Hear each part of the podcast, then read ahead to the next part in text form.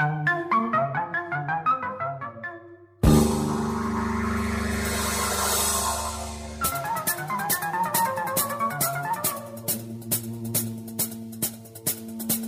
ora in onda Zoom, 90 minuti in mezzo ai fatti. Conduce Antonino Danna.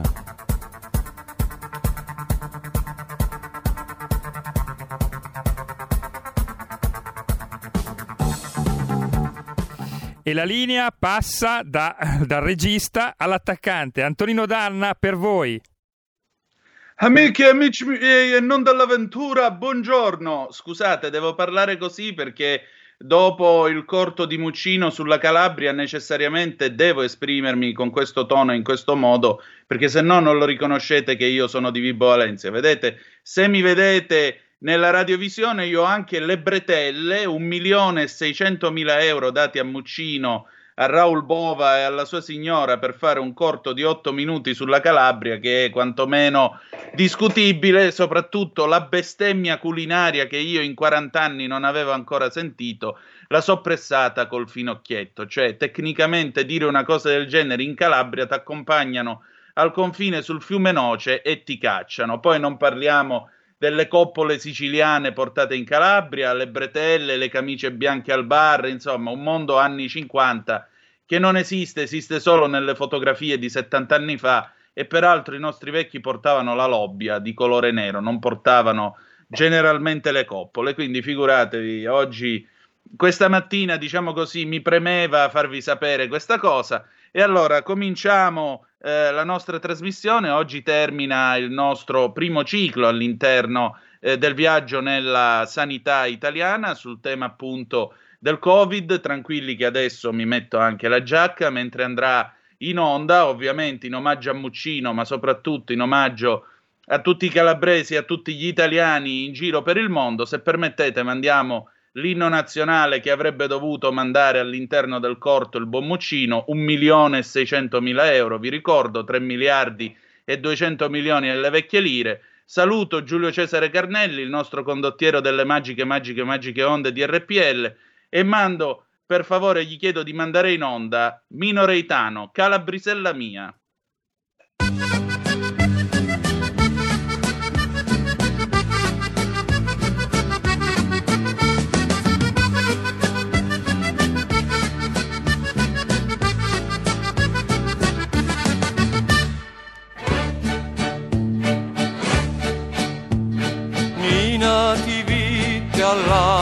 All'acqua chi lavavi e lume cori si rinchiuda muri. Quando i panni alla si palampravi io t'arrubai lume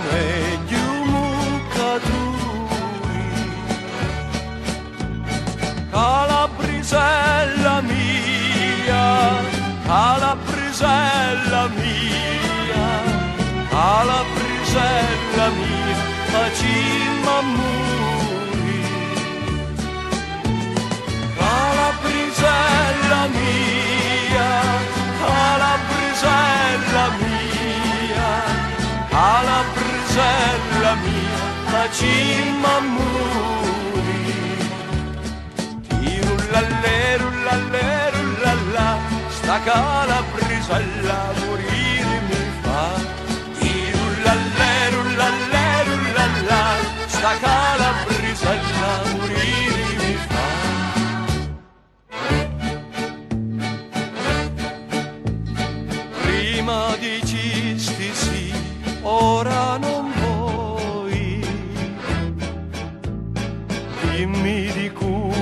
ti spagni e non la fai. Casi ti spagni di la gente tuoi, ti picchi in braccio e non ti posso mai. Calabrisella mia, Calabrisella mia Calabrisella donzella mia, Magimma Muri. Calabrisella mia, Calabrisella mia,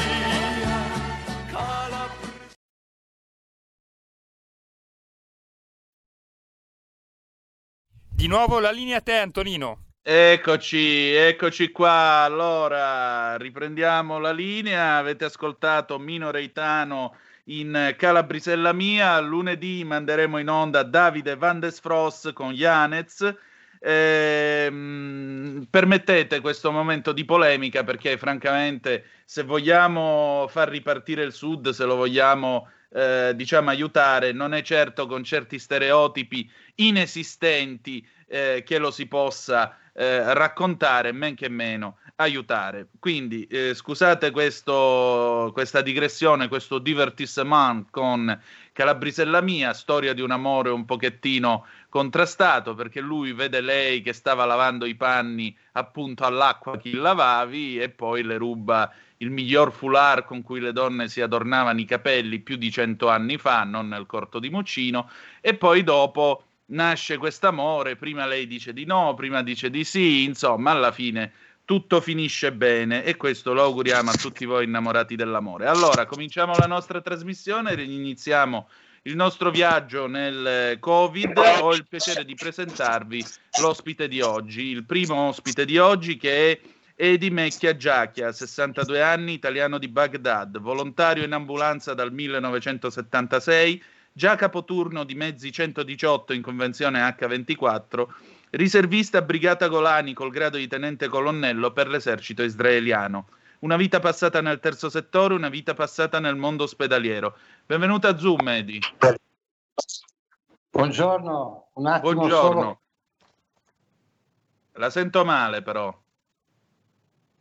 È saltata la comunicazione. Eh, Giulio Cesare, abbiamo la comunicazione? Eh, lo richiamiamo perché si è bloccato ora. Ecco. Allora, riproviamo tra poco. Ecco, ci vede? Sì, la vedo, avevo solo un problema con la, con la connessione de- delle cuffie. Ah, Mi per... non c'è problema. Senta, allora, buongiorno, benvenuta tu. Prego. Eh, senti, senti Giulio, ti passo il numero di telefono del signor Edi, che così magari facciamo prima perché vedo che il, il collegamento attraverso Skype è abbastanza deficitario, perché francamente ogni tanto Skype fa i capricci e quando Skype fa i capricci è necessario provvedere in altro modo. Aspetta un attimo che te lo passo qua. Vedete il bello della diretta della nostra, della nostra radio? Qui facciamo radio veramente senza filtri né senza, e senza censura alcune. Dunque, il nostro ospite, che tra l'altro è un nostro ascoltatore, eh, e che mi ha contattato attraverso la pagina, la pagina web della nostra radio. Andate a visitare il nostro sito radiorpl.it www.radiorpl.it se voi andate nella sezione chi siamo ci sono tutti i conduttori ognuno di noi ha la sua fotografia la mia è alquanto discutibile ma vabbè se cliccate sulla mia fotografia trovate un indirizzo email Mm, attraverso quell'indirizzo email ci potete raccontare tutte le storie che volete. L'indirizzo email che trovate sul sito eh, è quello che è buono anche per aria fritta, se avete voglia di condividere qualche calembour eh, con noi. Però in ogni caso a quell'indirizzo io lo leggo, vi rispondo, mi arriva anche sul cellulare, quindi se avete le vostre storie e ce le volete raccontare per iscritto, abbiamo poi piacere di contattarvi ed eventualmente fare una puntata con voi. E infatti, come vedete, il nostro Edi ci ha ascoltati, è un nostro ascoltatore fin dall'inizio di Zoom ed è stato lui nel corso, diciamo, di questi giorni abbastanza contrastati eh, a, eh, diciamo così, contattarci e a eh, chiederci di mh, parlare con noi di questa situazione, perché lui è un soccorritore e in particolare capite bene che eh, fare il soccorritore nel nostro, nel nostro mondo, cioè nel mondo che si prepara al, come possiamo dire, al co- alla seconda ondata del Covid non è una cosa facile. Non lo è anche perché tempo fa il nostro Edi eh, mi segnalava questo decreto Renzi, questa riforma che è stata fatta eh, diciamo del mondo del volontariato, del terzo settore, in particolare quello che eh, il nostro Edi mi segnalava più volte è questa necessità di continuo aggiornamento da parte dei volontari che alla fine si traduce anche in una sorta di, tra virgolette, privatizzazione del servizio 118 di, mh, eh, per quanto riguarda anche l'operatività eh, del volontariato. Giulio Cesare, come siamo messi col telefono? Per il momento piange il telefono, però a breve dovremmo, dovremmo esserci, ancora un minuto.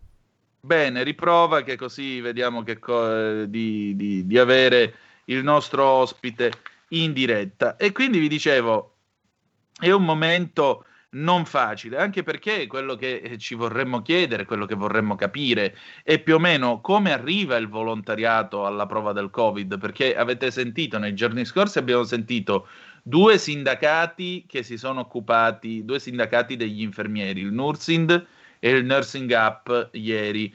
Eh, e nella, nella persona del suo presidente. Dopodiché abbiamo sentito lo SNAM, il sindacato uno dei sindacati dei medici italiani. Insomma, il ritratto della situazione che è venuto fuori, che stiamo eh, più o meno cercando di raccontare, è che sì, la sanità italiana è certamente generosa e certamente preparata, però è altrettanto vero che la coperta è corta.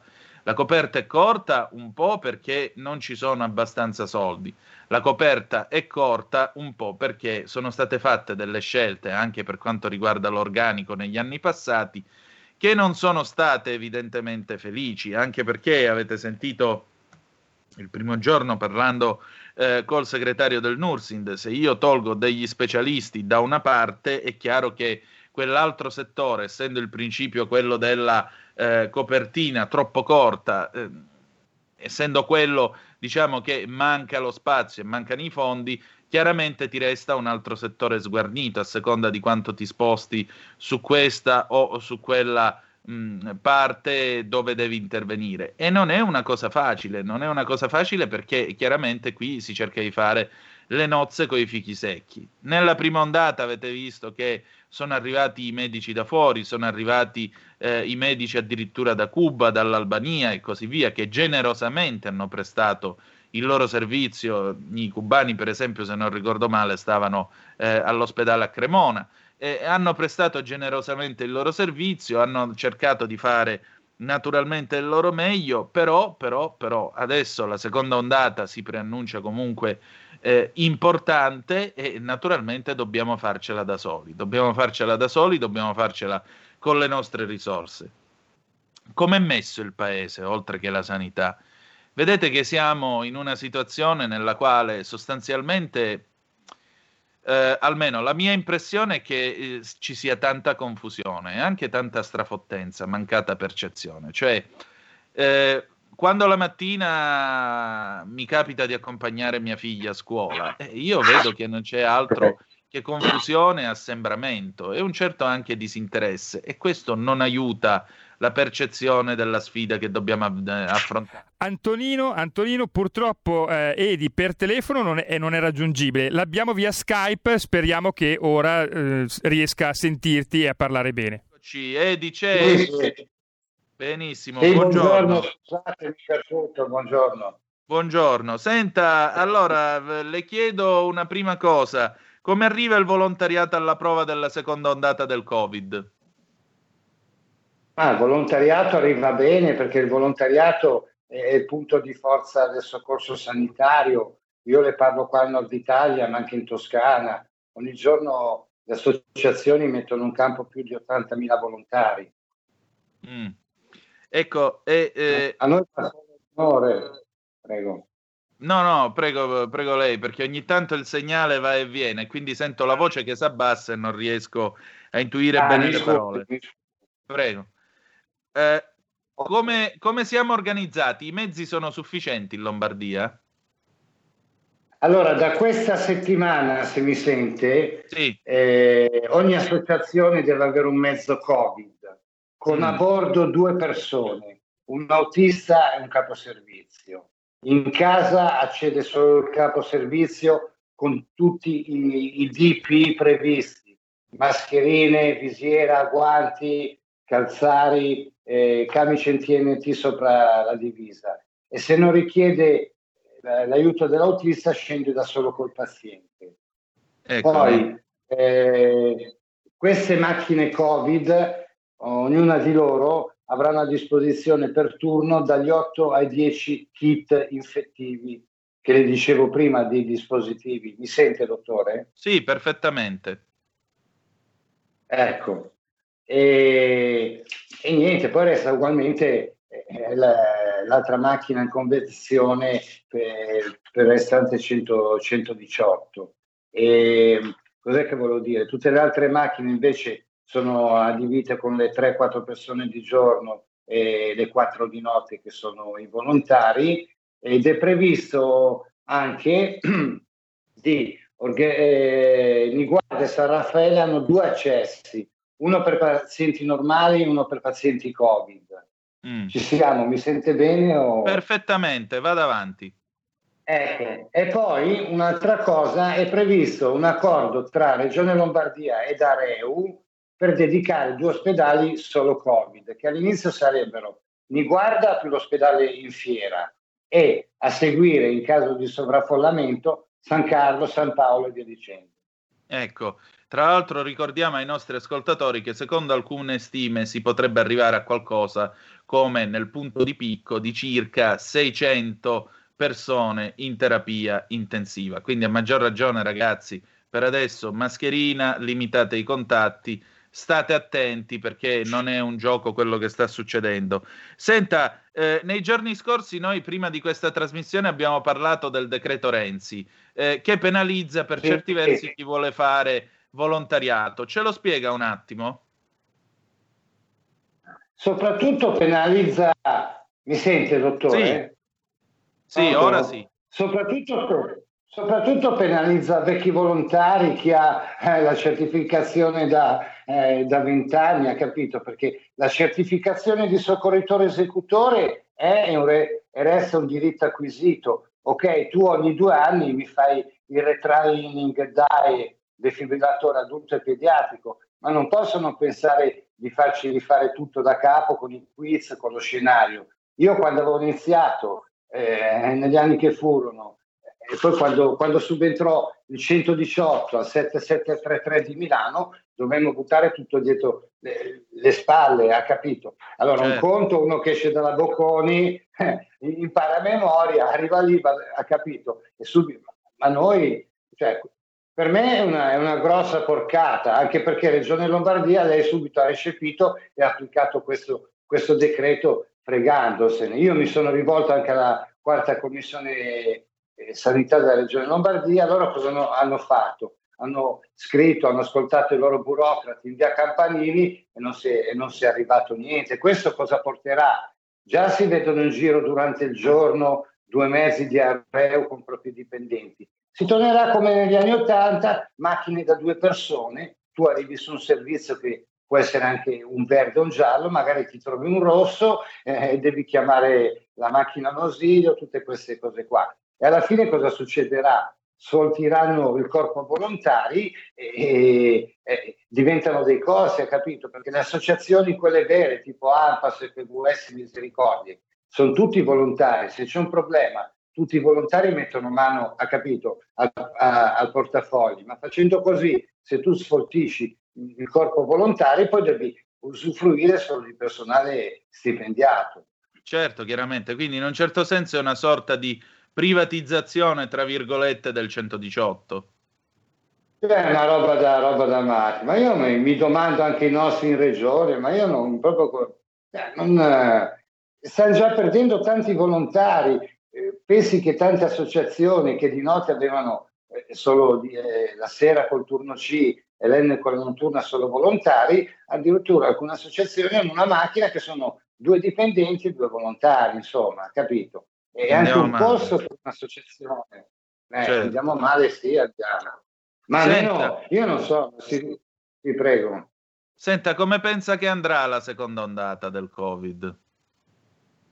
Ma io stamattina guardavo un attimo il bollettino de, dei pronti soccorsi qua di Milano e provincia, eh, codice per codice, non mi sembra poi come dicano in televisione. Chiaro, l'importante bisogna fare autoprotezione, la mascherina, magari i guanti, lavarsi le mani, mantenere eh, le distanze, però ricordiamoci che nel mondo ci furono 35 milioni di morti per AIDS e non scoppiò tutto questo bubbone come per le influenze. Ha capito? Io mi permetto di dire così, poi, poi vedremo un po', solo che si è, si è ripartiti in ritardo, almeno credo eh, dal mio punto di vista. Certo. Senta, noi abbiamo ancora un minuto, mi spiace che Skype Prego. ci abbia no, mi spiace che ho perso tempo io. No, sì. no, comunque... Comunque è stato un piacere. No, io spero invece di averla, diciamo, tra una ventina di giorni per fare il punto della situazione e vedere come sta evolvendo. No, eh, no, le... volentieri. Comunque, mi scusi, dottore, quello che tengo a ribadire, sì. le si parla tanto, tanto, è la Croce Rossa, la protezione civile, vabbè, lì non entro perché poi avrei da dire delle cose, magari mi prenderei delle querele. Comunque i veri volontari sono l'AMPAS, l'FVS, le misericordie. Dal presidente a quello che la, la mattina va a pulire la sede sono tutti volontari. Se c'è un problema per l'acquisto di un mezzo, per una manutenzione, mettono tasca al portafoglio. Questo è il volontariato in Italia e il volontariato va tutelato e difeso. Io non riesco, ho provato a rivolgermi anche a Roma, non si riesce a parlare con nessuno, vabbè. Beh, almeno ha parlato con noi e l'hanno sentita tutti. E Volentieri, comunque ci, ci aggiorneremo, va bene. Va bene. Allora, un'ultima domanda, le do 30 secondi. Che cosa sì. farà domani? Sì. Eh, domani no, niente di, di, particolare domani. Domani riposo, domenica vado a mangiarmi un brasato di Piemonte. Ok, però mi raccomando, sto brasato deve dare le giuste energie per il servizio che svolge eh? e le siamo grati per il servizio che fa lei e tutti i volontari ah, d'Italia. No, grazie, grazie, Grazie a lei che è sempre un piacere ascoltarla con i suoi intermezzi musicali, una persona molto brillante. Grazie, i 200 oh, euro qui, per questo bene. complimento sono in bagno. Sono sotto il lavandino. Grazie, grazie, carissimo. La saluto. Buongiorno, allora, dottore. Buongiorno. Grazie. La ripre- riprendiamo la linea e allora facciamo un momento di pausa, dopodiché torniamo con e Alessandro Ristori e la sua cover di Bruno Martino del 1960, Estate. Il futuro appartiene a chi fa squadra. Le radio italiane si uniscono per giocare la partita da protagoniste. Nasce l'app Radio Player Italia. 140 stazioni in una sola rete. Scegli la tua preferita e ascolta il suono perfetto del digitale. Gratis, senza registrazione. Senza interruzioni. Compatibile con tutti i device. Le notizie, la compagnia. La musica scelta da chi la ama, la conosce e la vive. Scarica Radio Player Italia. Il futuro batte con la radio nel cuore. Anche RPL è disponibile su Radio Player Italia.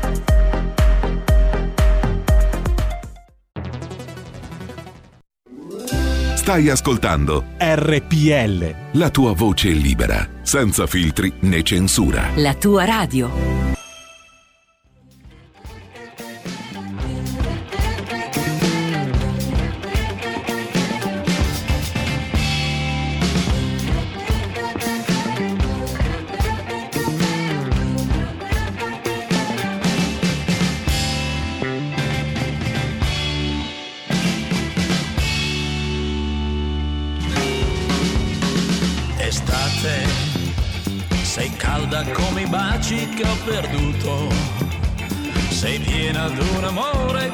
Passato che il cuore mio vorrebbe cancellare.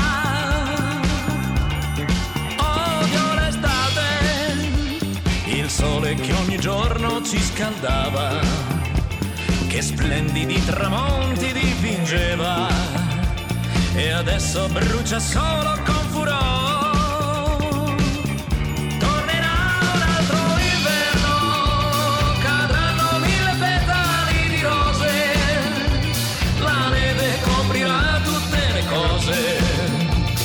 Forse un po' di pace tornerà.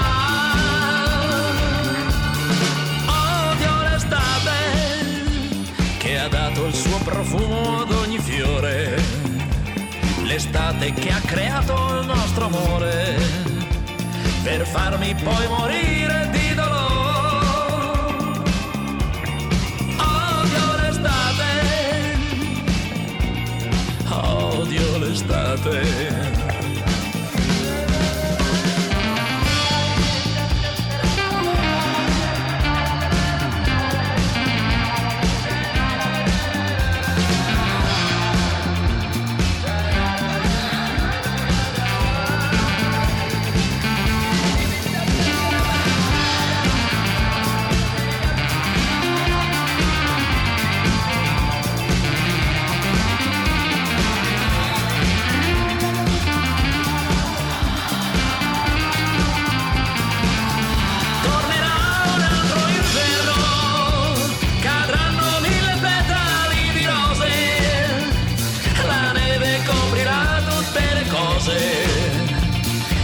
E forse un po' di pace tornerà.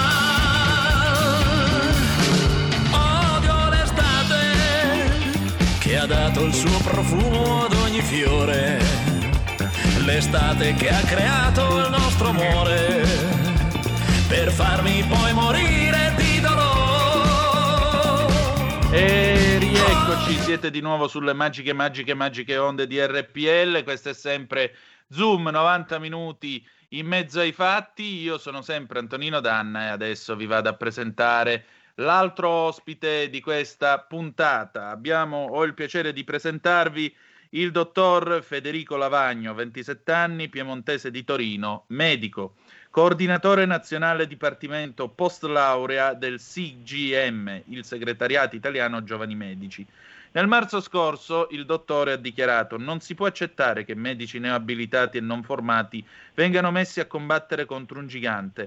E ancora, Va bene che in questa situazione di emergenza diano un contributo in supporto a guardie mediche e medici generali, ma la soluzione è formare medici specializzati, non mandare allo sbaraglio medici non formati e impedire loro di diventare specialisti. A distanza di mesi, mentre la seconda ondata arriva, è tempo di chiederle, dottore, le cose stanno ancora così? Buongiorno e benvenuto a Zoom, dottor Lavagno. Buongiorno, buongiorno a tutti gli spettatori e la ringrazio appunto per, questa, per questo coinvolgimento. Eh, sì, come ben diceva, purtroppo eh, siamo tornati in una nuova ondata eh, di, questa, di, questa, pandemia e io come coordinatore del Dipartimento Post Laurea eh, sono qua a rappresentare migliaia di giovani medici che si sono eh, nel frattempo abilitati, si sono laureati e poi abilitati e eh, sono entrati così nel mondo di quello che è la medicina in un periodo molto difficile, ma eh, in un periodo che non ci aspettavamo. Ehm, a marzo scorso infatti eh, moltissimi giovani medici dovevano ottenere l'abilitazione per il superamento di un test eh, che ehm, eh, insomma era una, una, un test di presenza no? che quindi non, non, si riusciti, non, si è riusciti a fare e, eh, e quindi da lì poi è stata introdotta la laurea quella che è cosiddetta laurea abilitante, che permette con la, la laurea in medicina e chirurgia di ottenere subito l'abilitazione. Cosa è successo però? È successo che eh, in Italia da molti anni eh, va avanti un sistema per cui la formazione medica eh, non viene programmata in maniera adeguata. Che cosa vuol dire? Vuol dire che un medico, dopo la laurea in medicina che dura sei anni, non è ancora eh, diciamo, in grado di affrontare situazioni specialistiche ehm, di un certo calibro, come per esempio affrontare ehm, situazioni specialistiche di questa, di questa pandemia. Eh, infatti i medici dopo sei anni non sono specialisti, ma eh, per diventarlo devono accedere a quelle che sono le scuole di specialità, ossia eh, quelle diverse eh, branche eh, che sono, possono essere mediche, possono essere chirurgiche, possono essere di servizi clinici come per esempio l'anestesia che è una branca in cui in Italia eh, presenta gravi carenze di organico e lo vediamo poi in momenti come questo specialmente, quando eh, vengono allestiti eh, un sacco di posti in terapia intensiva, ma poi la domanda è chi ci mettiamo in questi posti. Quindi certo. il concetto è che in Italia non mancano medici, ma mancano specialisti, come stavo dicendo, e questi purtroppo non vengono formati. In Italia vi è un grande numero di medici, giovani medici come me, che mi sono appena abilitato, ma che poi non riescono ad entrare nelle scuole di specialità per formarsi e eh, a causa di un mancato finanziamento di posti, cioè di contratti eh, per permettere a questi giovani medici eh, di potersi formare e quindi diventare poi successivamente specialisti. Sì, infatti lei nel giugno scorso su Futura Magazine osservava proprio questo. Quest'anno ci sono circa 22.000 candidati per 13.000 posti, quindi solo la metà potrà formarsi. Quindi noi, se ho ben capito, non abbiamo posto rimedio a questo problema e quindi noi stiamo arrivando alla seconda ondata eh, del Covid nelle stesse condizioni della prima, cioè glielo dico molto poco clinicamente, con una mano davanti e una dietro, capito bene? Certo, ma il grosso ah. problema è che eh, come molti, stanno, molti esperti, eh, molto più di quello che posso, che posso essere io, eh, dicono che noi la prima ondata l'abbiamo eh, subita, la seconda ondata ce la siamo preparata, nel senso che Bene. non siamo riusciti in grado, non siamo stati in grado di saper prevenire ciò che era noto, ossia una eh, quasi certa recrudescenza dell'epidemia. Noi pensavamo addirittura che questa eh, epidemia, pandemia avrebbe avuto una recrudescenza addirittura più avanti nel, nell'inverno, non adesso nel mese di ottobre, quando abbiamo un numero di contagi che è pari a quello della fine del lockdown e quindi notizie di oggi, di indiscrezioni dicono che probabilmente, speriamo di no, però ci sia di nuovo eh, dei presupposti per eh, tornare a una sorta di lockdown, il che sarebbe devastante. Ma perché questo? Perché gli specialisti, ossia gli anestesisti in primis, che sono quelli più citati durante no, questa pandemia, perché sono poi quelli direttamente coinvolti nel problema, quello delle terapie intensive di cui tanto si parla, eh, non si formano in giorni, cioè il problema dell'errata programmazione va avanti da molto tempo. Quest'anno, come dicevo, eh, noi ci aspettavamo 22.000 circa candidati per, per mh, l'accesso alle scuole di specialità si è avuto alla fine eh, più di 23.000 candidati, quindi le nostre stime erano addirittura buone. Eh, I posti sono stati più o meno la metà, sono aumentati di circa 5.000 unità rispetto alle 8.000 unità dell'anno scorso, quest'anno erano circa 14.000, oltre 14.000. Eh, questo però non è sufficiente perché noi questi specialisti non li avremmo formati ora, non è che loro entrano ora e sono specialisti, ma saranno specialisti fra 4 anni, fra 5 anni nel caso delle specialità chirurgiche e se non si corre da subito i ripari, eh, nel futuro, in cui ci saranno a partire dal 2025 principalmente ci sarà un picco di pensionamenti, eh, noi ci troveremo ad avere una carenza paurosa di specialisti che quindi non potranno affrontare, non potranno essere ehm, utili al Servizio Sanitario Nazionale per affrontare le sfide del, del futuro. Eh, speriamo che non ci sia un'altra emergenza eh, come questa, ma io dico speriamo, perché se si dovesse verificare con la metà del personale che è presente attualmente, io non mi immagino gli scenari che si vengono ad aprire. No, ci finisce come l'India, probabilmente un miliardo di anime che non hanno sufficienti posti letto e non hanno sufficienti, sufficienti medici. Questo è il problema, ma il problema è anche che si verifica in una nazione di 60 milioni di anime che si picca di essere ancora una delle prime sette potenze economiche del mondo. Questo è uno scandalo, dottore, che lei sta denunciando, non è solo un'impreparazione. Perché un conto è andare a fare la guerra e vabbè, noi non l'abbiamo cercata sta guerra, ci è cascata addosso, la stiamo combattendo. Però una volta che sai com'è la prima linea, una volta che sai com'è il nemico, o ti attrezzi con i bazooka, i missili nucleari, quello che hai, o non puoi mandare di nuovo la gente a mani nude o con le scarpe di cartone contro il Covid. Perché, dottore, mi pare di capire che se posso usare questa metafora, ancora una volta vi mandano con le scarpe di cartone a combattere contro il Covid. Allora, figuratamente diciamo, perché allora, sì. la situazione fortunatamente è cambiata rispetto all'impreparazione che eh, c'è stata a, a, marzo, che poi è stata pian piano colmata con grandissimi sforzi, di questo bisogna prenderne atto, soprattutto per il personale sanitario. Tuttavia, eh, adesso abbiamo tutte le protezioni individuali, fortunatamente, speriamo che non vengano a mancare. For- però il problema è la formazione, nel senso che poi si mandano dei giovani medici a eh, diciamo, eh, affrontare situazioni per cui non sono preparati e quindi questo è un grosso problema per il medico ma soprattutto per il paziente. Ora nelle terapie intensive per ora il, lo sforzo dei, dei, medici presenti, degli anestesisti, degli specialisti presenti è enorme, stanno tenendo su quello che, è, eh, quello che stava per crollare. Quindi un elogio, un plauso lo facciamo tutti i giorni ai medici eh, specialisti nelle terapie intensive che stanno facendo un lavoro enorme. Il problema è che stanno facendo un lavoro enorme proprio perché non, so, non c'è il personale adeguato, perché se fossimo in numero adeguato, gli specialisti, se fossero in numero adeguato gli specialisti, il lavoro si potrebbe suddividere, quindi agevolare sia il lavoro del medico ma anche eh, la, eh, il trattamento del paziente, con un risparmio per di più di risorse, perché poi i giovani medici, eh, per esempio mi riferisco nelle, nelle, nelle USCA, nelle continuità assistenziali, eh, percepiscono comunque un compenso abbastanza adeguato in certi casi, in altri casi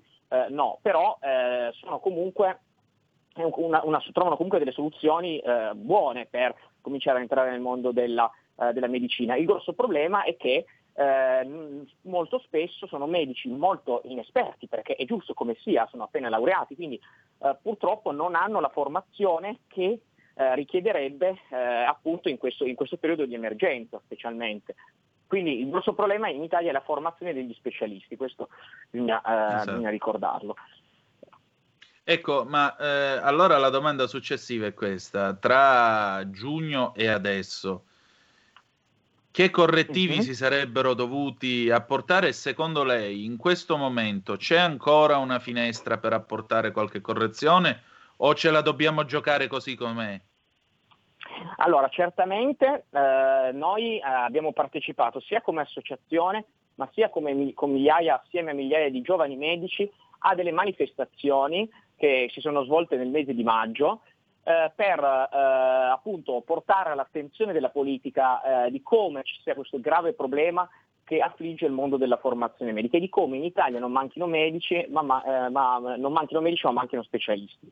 Ora, si sarebbe potuto aumentare ancora il numero dei contratti di formazione specialistica e quindi permettere la formazione di nuovi specialisti che però, ricordiamocelo, eh, sono specializzati, quindi sono in corso di formazione, possono essere utili, ma non sono comunque la soluzione. Questo si sarebbe dovuto fare tempo prima.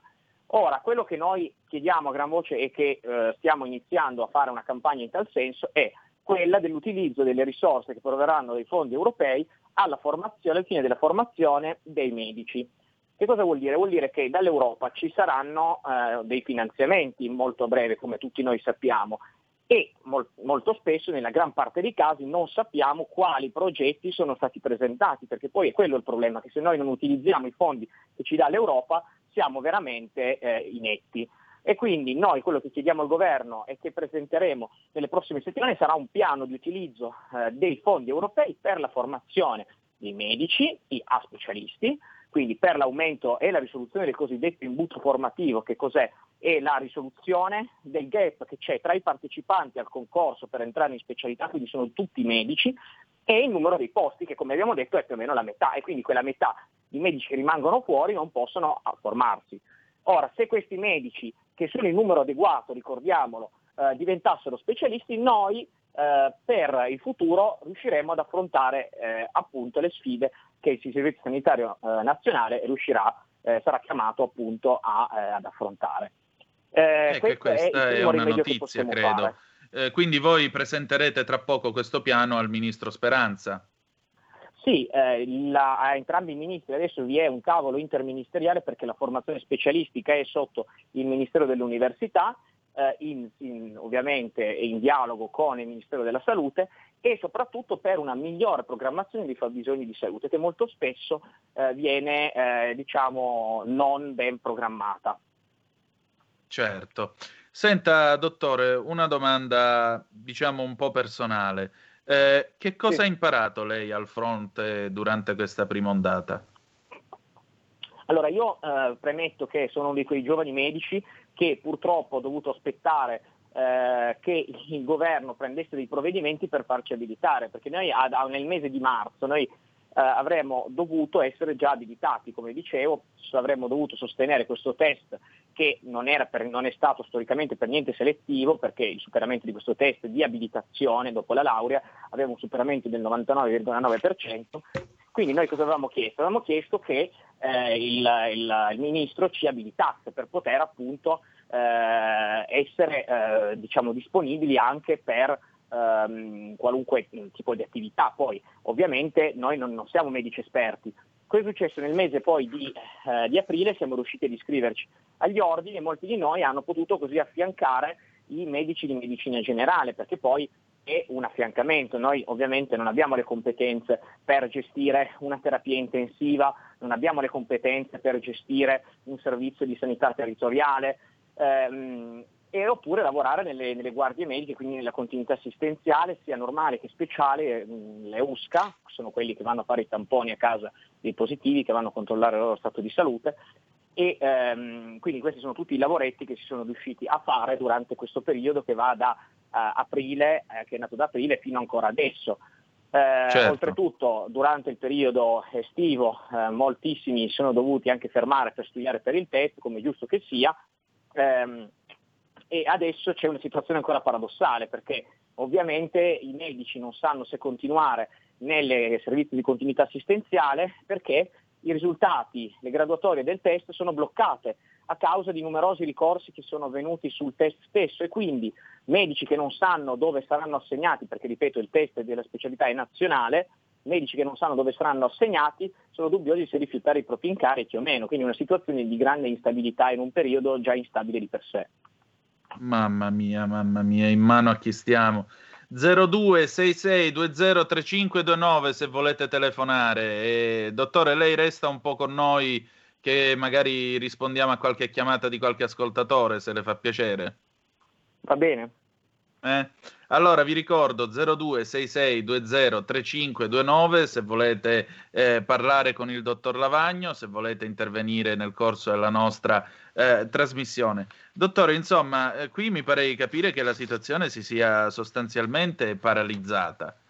E manca l'idea mh, di una programmazione a lungo termine, perché nel momento in cui lei mi dice nel 2025 ci sarà il picco dei pensionamenti, quindi questi sono tutti posti che si andranno a liberare, e, e però diciamo, vabbè, facciamo tutti questi pensionamenti, ma, ma manca il personale perché giustamente ci vogliono anni per poter formare uno specialista. Mi sembra che la cosa sia eh, sia abbastanza preoccupante. Forse un governo, qualunque esso sia, dovrebbe cominciare a pensare a questo, oltre che ai problemi rappresentati dal Covid. Comunque abbiamo una telefonata. Pronto? Chi è là?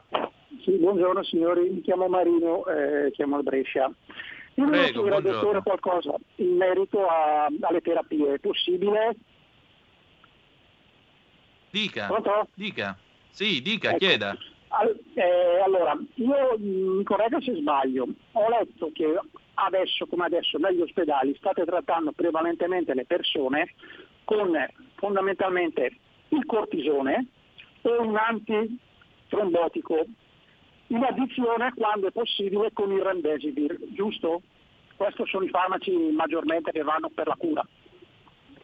Sì, eh, dipende poi ovviamente da paziente a paziente. Sì, sì, so che la cura è personalizzata. Volevo chiedere, dottore, ma il tocilizumab e la, e la, la cura del plasma, a che, che, punto siamo? Se può darmi qualche informazione a questo proposito, perché ho già ho visto che i farmaci monoclonali se ne parlerà comunque da fine dicembre a inizio di gennaio per la loro diffusione. E per il vaccino più o meno siamo lì se tutto va bene. Grazie, ascolto in diretta, buona giornata. Grazie. Un attimo che abbiamo una seconda telefonata, poi il dottore le risponde. Pronto? Chi è là? Sì, buongiorno, ciao, sono Massimiliano. Ascolta, una Buongiorno. volta si diceva governo ladro, adesso eh, si dice governo incapace che è ancora peggio. Allo- Allora, il- io però vorrei chiedere al dottore o anche a te, che sei un giornalista, ma la, pre- la- la precettazione, noi abbiamo un sacco di infermieri che vanno a lavorare, passano la frontiera a 20 miglia e vanno a lavorare in Francia abbiamo un sacchissimo di frontalieri, infermieri che passano la frontiera a Chiasso e vanno a lavorare in Svizzera. La sanità svizzera è tenuta in piedi dai nostri infermieri. Nel caso più grave che ci possa venire, no, noi potremmo anche precettarli questi qua, anche perché i signori svizzeri hanno il vaccino inf- anti-influenzale, però andarlo a comprare è proibito venderlo agli italiani, capito? E allora noi di conseguenza dobbiamo finalmente farci valere. Governo di incapaci, vi saluto. Grazie, ma eh, lei dice precettare gli infermieri italiani che lavorano nella sanità svizzera. Eh, io ho un contratto con RPL, mica mi può precettare Radio 24. Eh, questo è il punto. Quelli lavorano in Svizzera e devono rispondere al datore di lavoro svizzero, né più né meno, punto. Complimenti al governo italiano che ha fatto evidentemente delle scelte che non andavano nel senso che lei giustamente sottolineava. Dottore, Remdesivir e plasma, che ne dice? Allora, eh, io innanzitutto premetto che non sono un medico specialista, quindi le mie competenze su questo argomento le delegherei più a un collega anestesista o eh, infettivologo. Tuttavia, eh, le terapie che sono in atto sono le più adeguate, a quanto ne so io, sono le più adeguate per ogni caso singolo di, di ogni paziente. Poi ci sono centri che stanno sviluppando, che stanno facendo anche eh, ancora dei trial in corso con le diverse terapie, perché ricordiamolo, sono terapie eh, che noi stiamo utilizzando prima off-label, cioè vuol dire che erano delle terapie che non, non, erano, eh, non sono state create appunto per il, eh, per il Covid, sono delle terapie che erano già esistenti, che noi stiamo utilizzando appunto per trattamento di questa nuova patologia, che ricordiamo è presente da, eh, nel nostro paese eh, da gennaio, da febbraio, quando è. Quindi sono tutte terapie che sono in corso di sperimentazione, sicure, stanno dando degli ottimi risultati, ma ovviamente ogni centro ha il suo protocollo e utilizza eh, le, eh, la terapia più adeguata per ogni paziente. Quindi non c'è una terapia migliore, una terapia peggiore, solo i dati del, dei trial clinici che vengono fuori possono dirlo. Eh, ogni paziente risponde eh, alla, in maniera diversa alle diverse terapie, quindi la valutazione di questo deve essere lasciata alla, eh, allo specialista in ogni caso.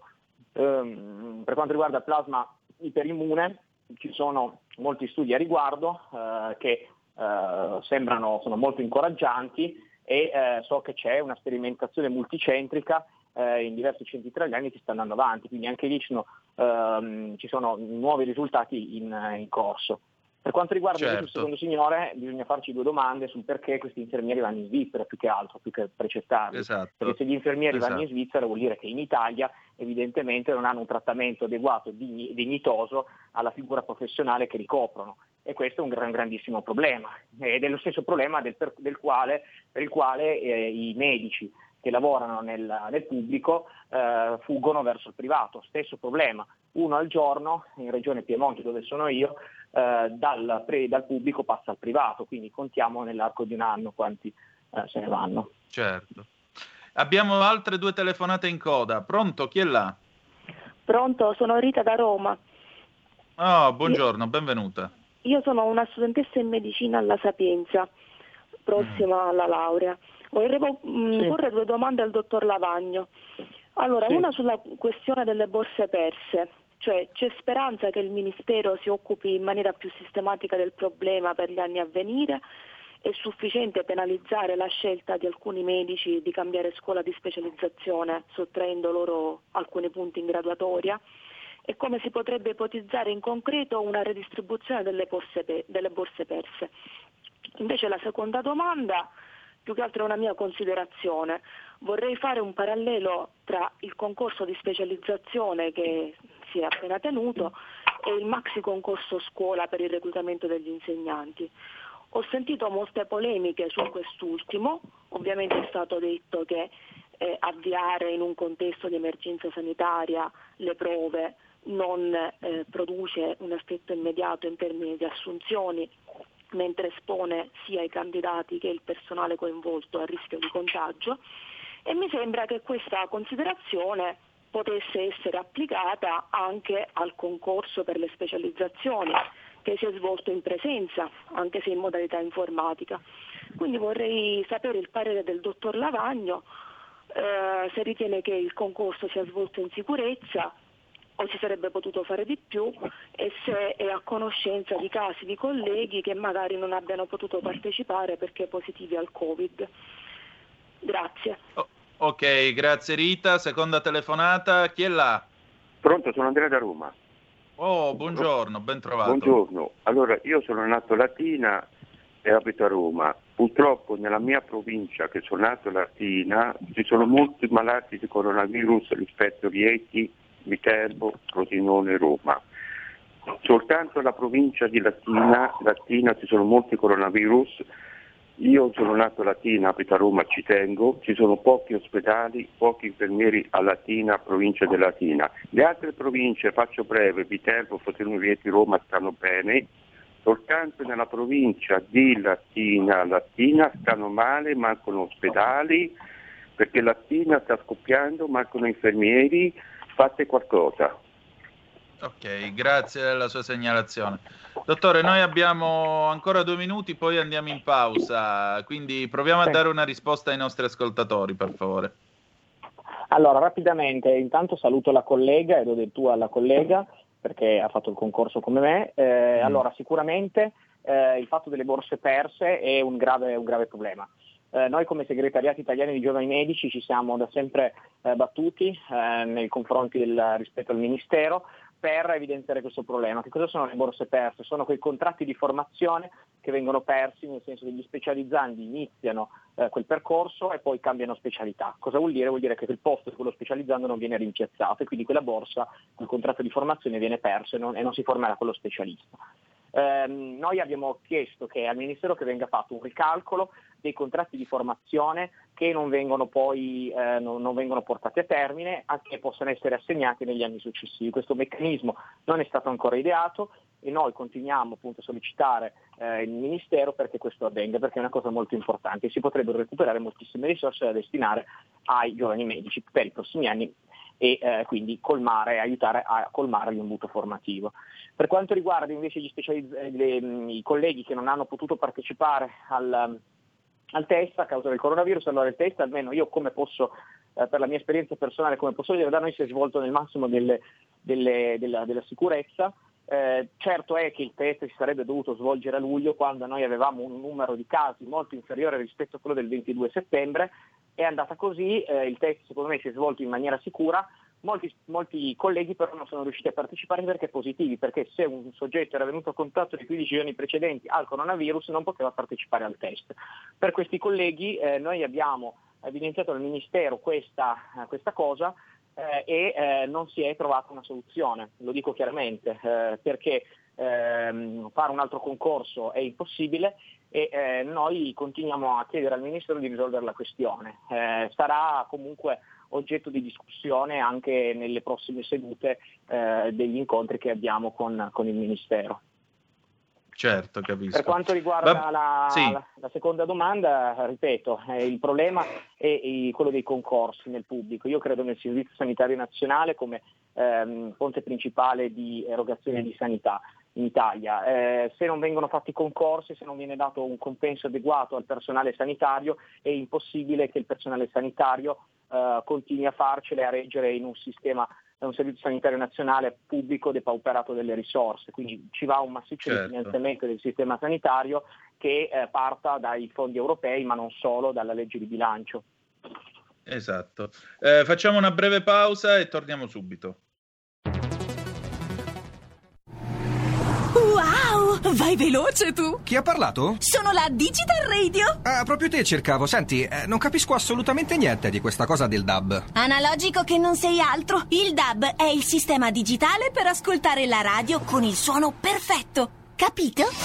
Finalmente tutte le radio in vendita hanno il sistema DAB Plus per l'ascolto digitale, in auto e in casa. Ascolta le tue radio preferite con la Digital Radio, quella del suono perfetto. Dibidi dobidi DAB. Anche RPL, la tua radio, è in Digital Radio.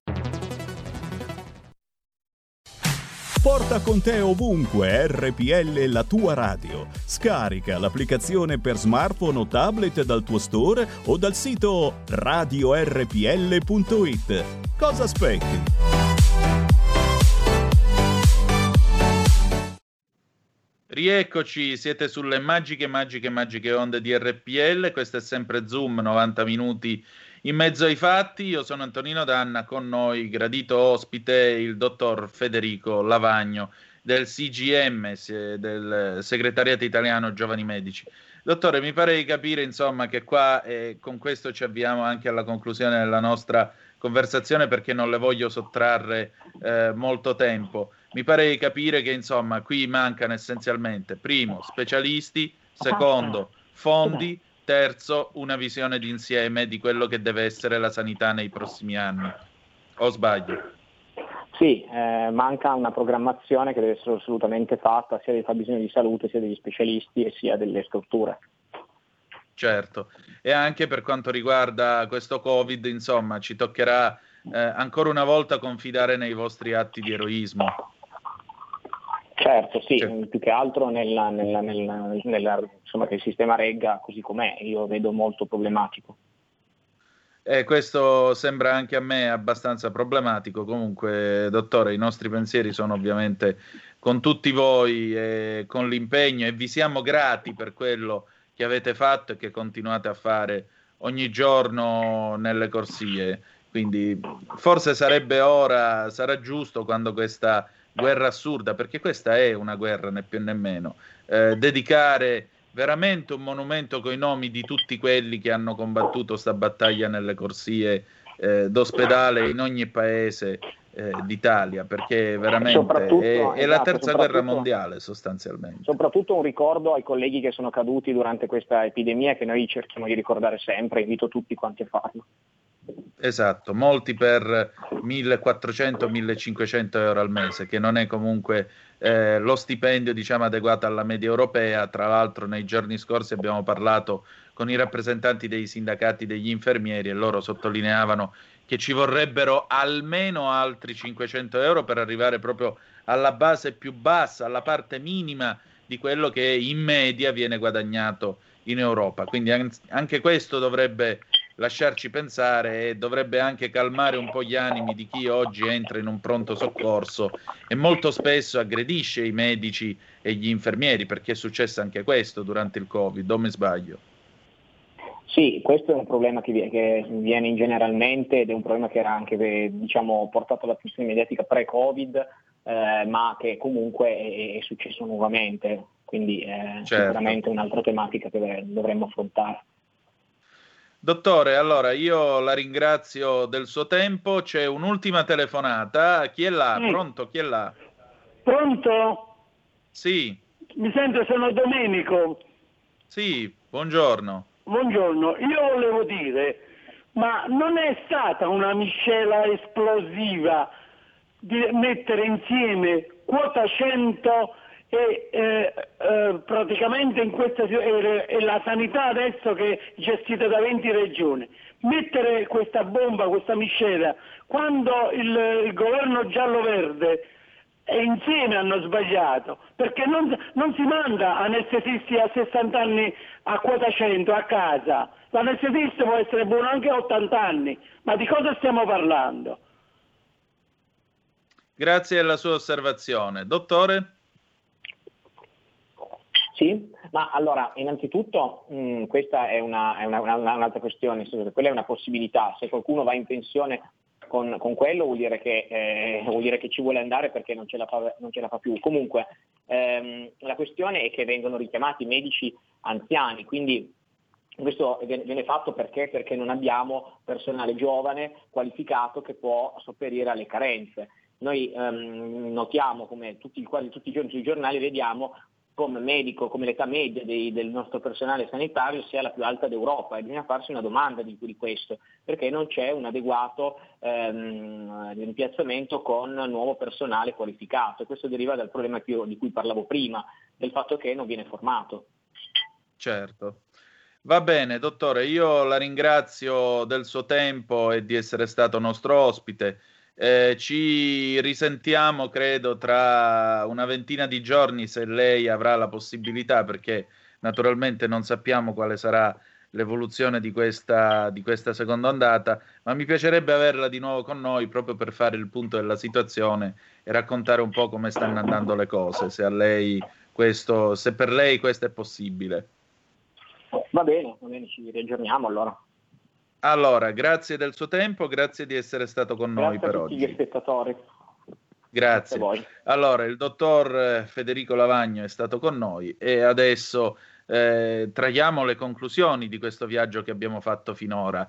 Eh, abbiamo tra l'altro il tempo ancora per eh, un'altra telefonata, se volete, vi ricordo 0266203529, dopodiché tra qualche minuto partiremo con eh, Padova Calling, con il nostro Ettore Toniato e l'edicola 206 di Padova. Insomma, cari amici e care amiche soprattutto, eh, abbiamo fatto questo viaggio questa settimana, difatti avete visto, oggi è venerdì, non c'è né Zoom Green con l'onorevole Viani né tantomeno diplomaticamente con l'onorevole Formentini, che peraltro saluto e ringrazio e ci sentiremo eh, e condurremo con loro eh, venerdì prossimo regolarmente. Abbiamo voluto fare questi quattro giorni proprio per darvi eh, il polso della situazione, per, per raccontarvi, eh, diciamo così, come stanno le cose.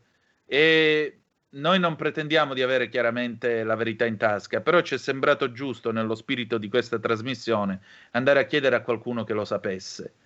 E avete sentito le voci degli infermieri, avete sentito le voci dei medici, avete sentito le voci dei soccorritori, avete sentito le voci dei giovani medici che sono stati sbattuti al fronte, esattamente come i ragazzi del 99 nella Grande Guerra. E il problema è che i ragazzi del 99 ci torneranno in questa grande guerra che stiamo combattendo ora, perché vedete, è, è veramente assurdo il fatto che, e questo mi sembra sia emerso molto chiaramente, è veramente assurdo che tra giugno e adesso lo Stato, questo Stato, non sia riuscito ad apportare correttivi sulla base delle esperienze che sono state fatte nella prima ondata. E questa è una cosa che ci sembra molto, molto, molto grave e qui non è questione né di politica né di essere di destra o di sinistra, è questione di tutelare la salute di tutti i cittadini, diritto alla salute garantito all'articolo 32 della nostra Costituzione, visto che viene sempre citata, e citiamo pure questo. Abbiamo una telefonata, pronto? Chi è là? Pronto, eh, buongiorno, parlo da Torino. Eh, volevo solo far presente una cosa, che adesso eh, noi ci troviamo di fronte alla mancanza di eh, posti letto. Eh, mm. Allora, eh, noi abbiamo avuto eh, fino, fino a, all'anno scorso eh, io adesso non voglio metterla in politica, però eh, purtroppo eh, bisogna andare su quello. Eh, abbiamo avuto eh, la, la Bresso che è stata di sinistra e ha fatto un grosso danno eh, per i malati di Alzheimer, perché si, si, stava costruendo ed era quasi finita la clinica della memoria donata da un, il terreno da Agnelli e, e, poi portata avanti da un sacerdote Don Mario Foradini. Eh, eh, e questa, eh, lei ha detto insieme al suo assessore non ci sono problemi di Alzheimer in Piemonte, per cui eh, ha sospeso tutto e da vent'anni si può dire è ancora sospesa adesso. Fra parentesi ci sono delle camere eh, che eh, fortunatamente già pronte eh, per accogliere quei malati e adesso invece viene usato per il Covid. Meno male che c'è quello.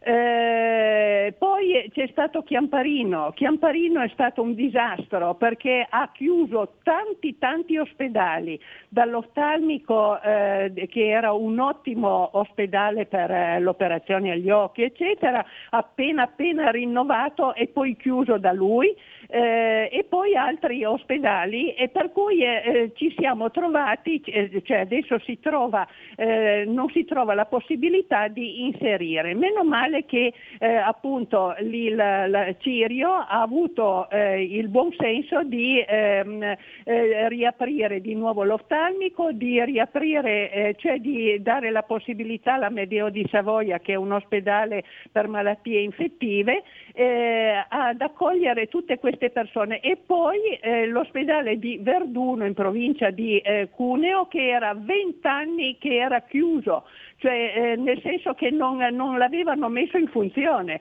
e eh, con Cirio invece combinazione nel giro di tre settimane è, è, successo il miracolo. Per cui è inutile che questi qua della sinistra parlino tanto, eh, ma tutti i danni che hanno fatto, che, stanno, che, vorrebbero fare e che continuano a fare, eh, insomma, eh, ci, pensiamoci bene prima di parlare male eh, di, di questo questa giunta, della nostra giunta e di altre giunte eh, della, della, destra. Eh, la ringrazio molto e scusi lo sfogo, ma è stata proprio una cosa che dovevo dire. Grazie, buongiorno. Prego, signora. Grazie, eh, ma lei alla fine rilancia il classico tema della politica. Eh, perché io devo votare qualcuno anziché qualcun altro? Sulla base di quello che fa e di quello che mi propone attraverso i programmi. A me sembra che in questo paese, ora la discussione la portiamo un po' diciamo sui principi, diciamo sul, sul generale, però credo si possa porre in questi termini.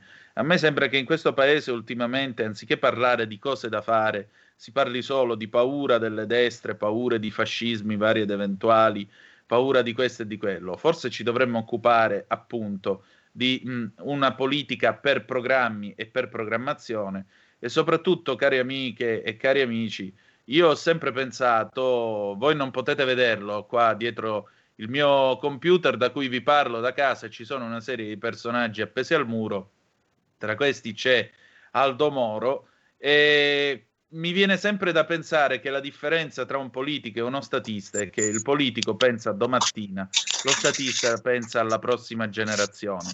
Quindi avere una sanità efficiente non è un problema di destra o di sinistra, è un problema del paese. Quindi a maggior ragione, se noi avessimo degli statisti, gli statisti penserebbero a come sistemare la nostra sanità, a come renderla migliore, visto il progressivo invecchiamento della popolazione e soprattutto visto anche eh, il fatto che, come avete sentito dal dottor Lavagno, nel 2025 ci sarà il picco di pensionamenti nel Servizio Sanitario Nazionale, soprattutto per quanto riguarda gli specialisti.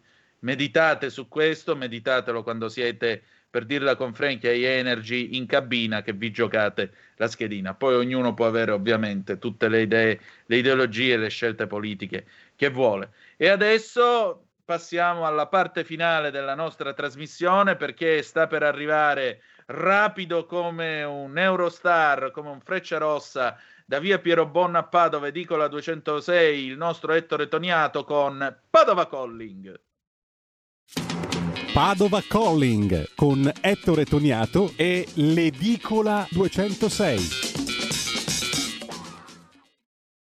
Eccoci, allora, l'uomo di via Piero Bon, ce l'abbiamo? Eccoci qua, ci siamo, ci siamo. Oh, Ciao Antonino. Buongiorno, ben trovato. Buongiorno. Come stai Ettore? Tutto bene, grazie. Stiamo bene, siamo in trincea, tutto a posto. Ecco, insomma, abbiamo finito questo giro eh, nel mondo della sanità. Tu che conclusioni ne hai tratto? Ma guarda, qui si sta parlando tanto perché lo stadio Euganeo, che è lo stadio calcistico di Padova, è stato ehm, preso d'assalto per gente che voleva comunque fare il tampone. Si sono creati delle, delle code quasi di due ore per fare il tampone, Ecco. con anche poca distanza, diciamo, di sicurezza tra una persona e l'altra. Stamattina sul mattino di Padova c'è una foto emblematica delle persone in coda. Ecco. Eh, in contrapposizione c'è da dire che ci sono 10 reparti, eh, Zaia l'ha detto in conferenza stampa, se superiamo i 150 eh, pazienti in terapia intensiva ci sono già 10 reparti pronti e chiusi al pubblico attualmente, pronti ad aprire a- e, eh, e in pratica a dare assistenza alle terapie intensive, insomma sono quasi 10 ospedali Covid eh, pronti nel, nel territorio padovano e in generale in Veneto.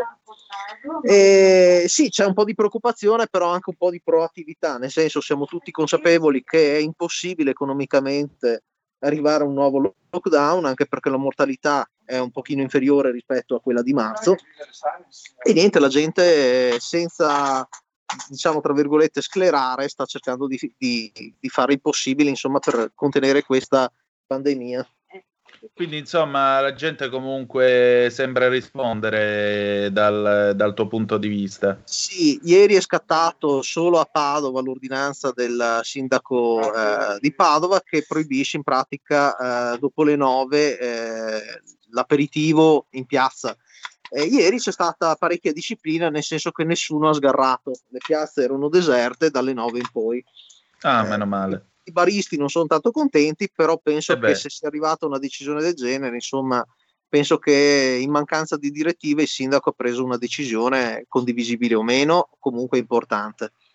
Sì, ma vedi, è proprio questo il fatto, cioè l'Italia è anche quel paese nel quale alla fine, davanti alla- all'incapacità più o meno manifesta di chi dovrebbe comandare, le comunità poi si arrangiano. Noi siamo il popolo dell'arte d'arrangiarsi e anche questo, il fatto che un sindaco debba ordinare a una città come Padova, che non è che sono 10.000 abitanti, insomma, non stiamo parlando di Castano Primo, con tutto il rispetto per Castano Primo, da dove vi parlo, cioè eh, ordinare a una città come Padova il, tra virgolette, cofri- coprifuoco dello spritz dalle ore 21 in poi è, è certamente segno di un coinvolgimento ed è certamente segno di quell'arte d'arrangiarsi, ripeto, tipica di questo paese. Senti, mh, qui stamattina davanti a scuola c'era il solito assembramento, la gente che si accrocchia, parla, predica sì, hanno la mascherina, però è sempre questo essere in troppi, la sensazione è quella di essere sempre in troppi. E lì davanti a te, alla scuola, lì davanti l'edicola, come vanno le cose? Una scena abbastanza simile perché il problema è di sentirsi inadeguati, secondo me, di fronte a una situazione sanitaria che stravolge un po' i propri usi e costumi. Ieri, faccio un esempio, è caduta mm. una signora in un attraversamento pedonale qui davanti, ha messo male il piede e eh, due di noi si sono allungati istantaneamente proprio per cultura, per, perché siamo abituati così ad aiutarla e a tirarla su con le mani nude. Dopodiché nessuno, io sinceramente ti dico la verità, non ho pensato subito, cavolo, mi devo disinfettare le mani perché ho toccato un'altra persona. E ci ho pensato dopo che è talmente culturalmente uno stravolgimento così ampio rispetto a quello che siamo abituati, eh, a quello che eravamo abituati fino adesso, che è una cosa talmente anomala come situazione eh, che siamo sinceramente impreparati da, proprio dal punto di vista personale, insomma. Certo, chiaramente. Eh, senti, ma mh, più in generale, ecco, eh, sì. I tuoi clienti stamattina come li hai trovati? Che cosa commentano? Soprattutto il tema della sanità è un tema che tocca le corde dei, dei tuoi avventori, diciamo così. Sì, assolutamente, perché poi principalmente ho un 75% di gente abbastanza anziana, oltre che scolari della scuola qui davanti, e sono ovviamente abbastanza preoccupati che il sistema sanitario non sappia magari curare delle patologie normali come per esempio l'infartuato o il malato di, di, tumore che magari ha bisogno di una diagnosi precoce piuttosto che tardiva. Sappiamo tutti che è importante svolgere per esempio delle visite ginecologiche, dei pap test. Abbiamo il terrore che tutto rispetto al Covid passi in secondo piano, anche delle patologie che magari paradossalmente fanno più morti del Covid all'anno. Certo, chiaramente.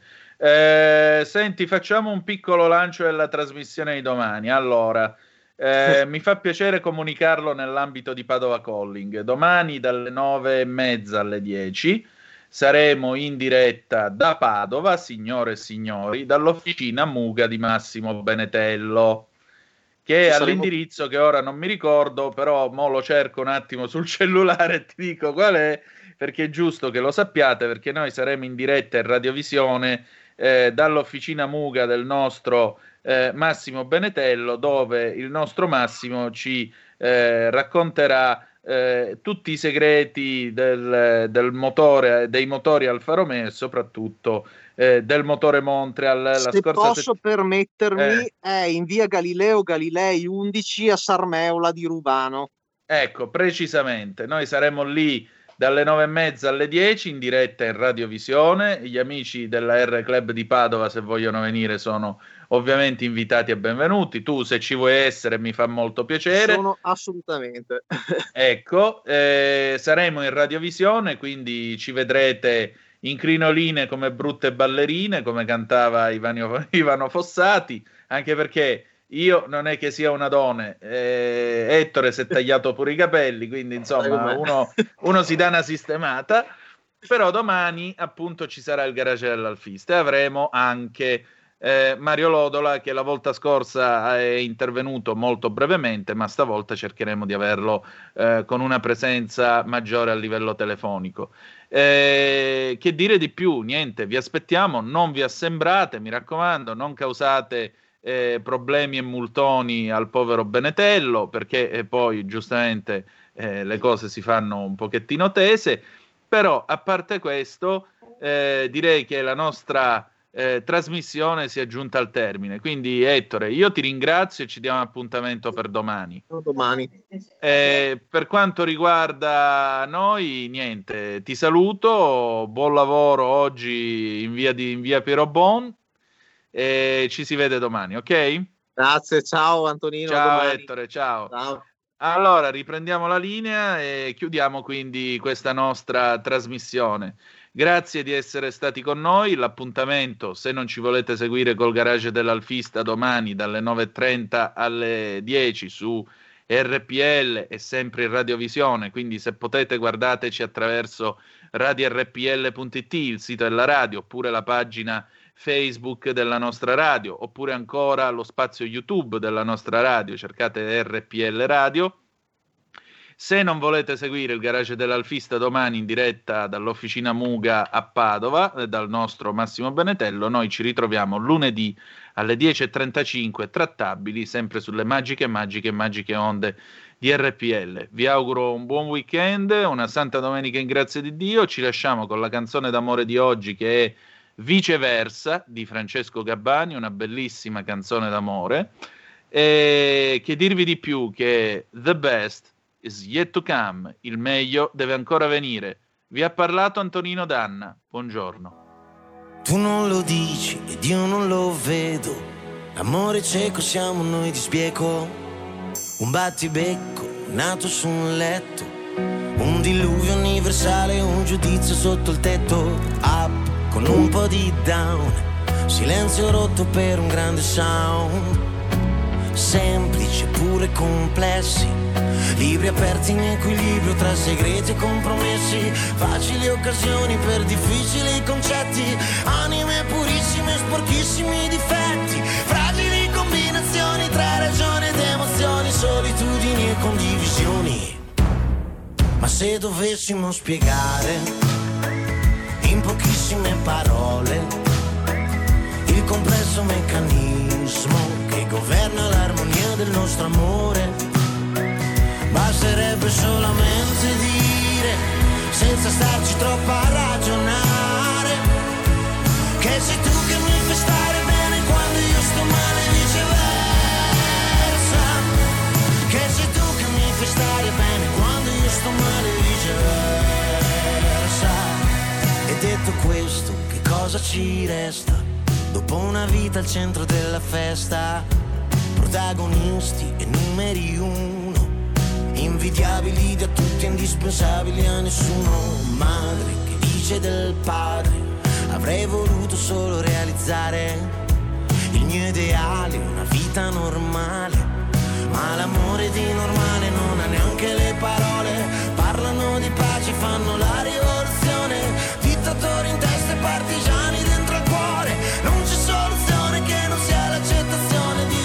abbandonati all'emozione. Ma se dovessimo spiegare in pochissime parole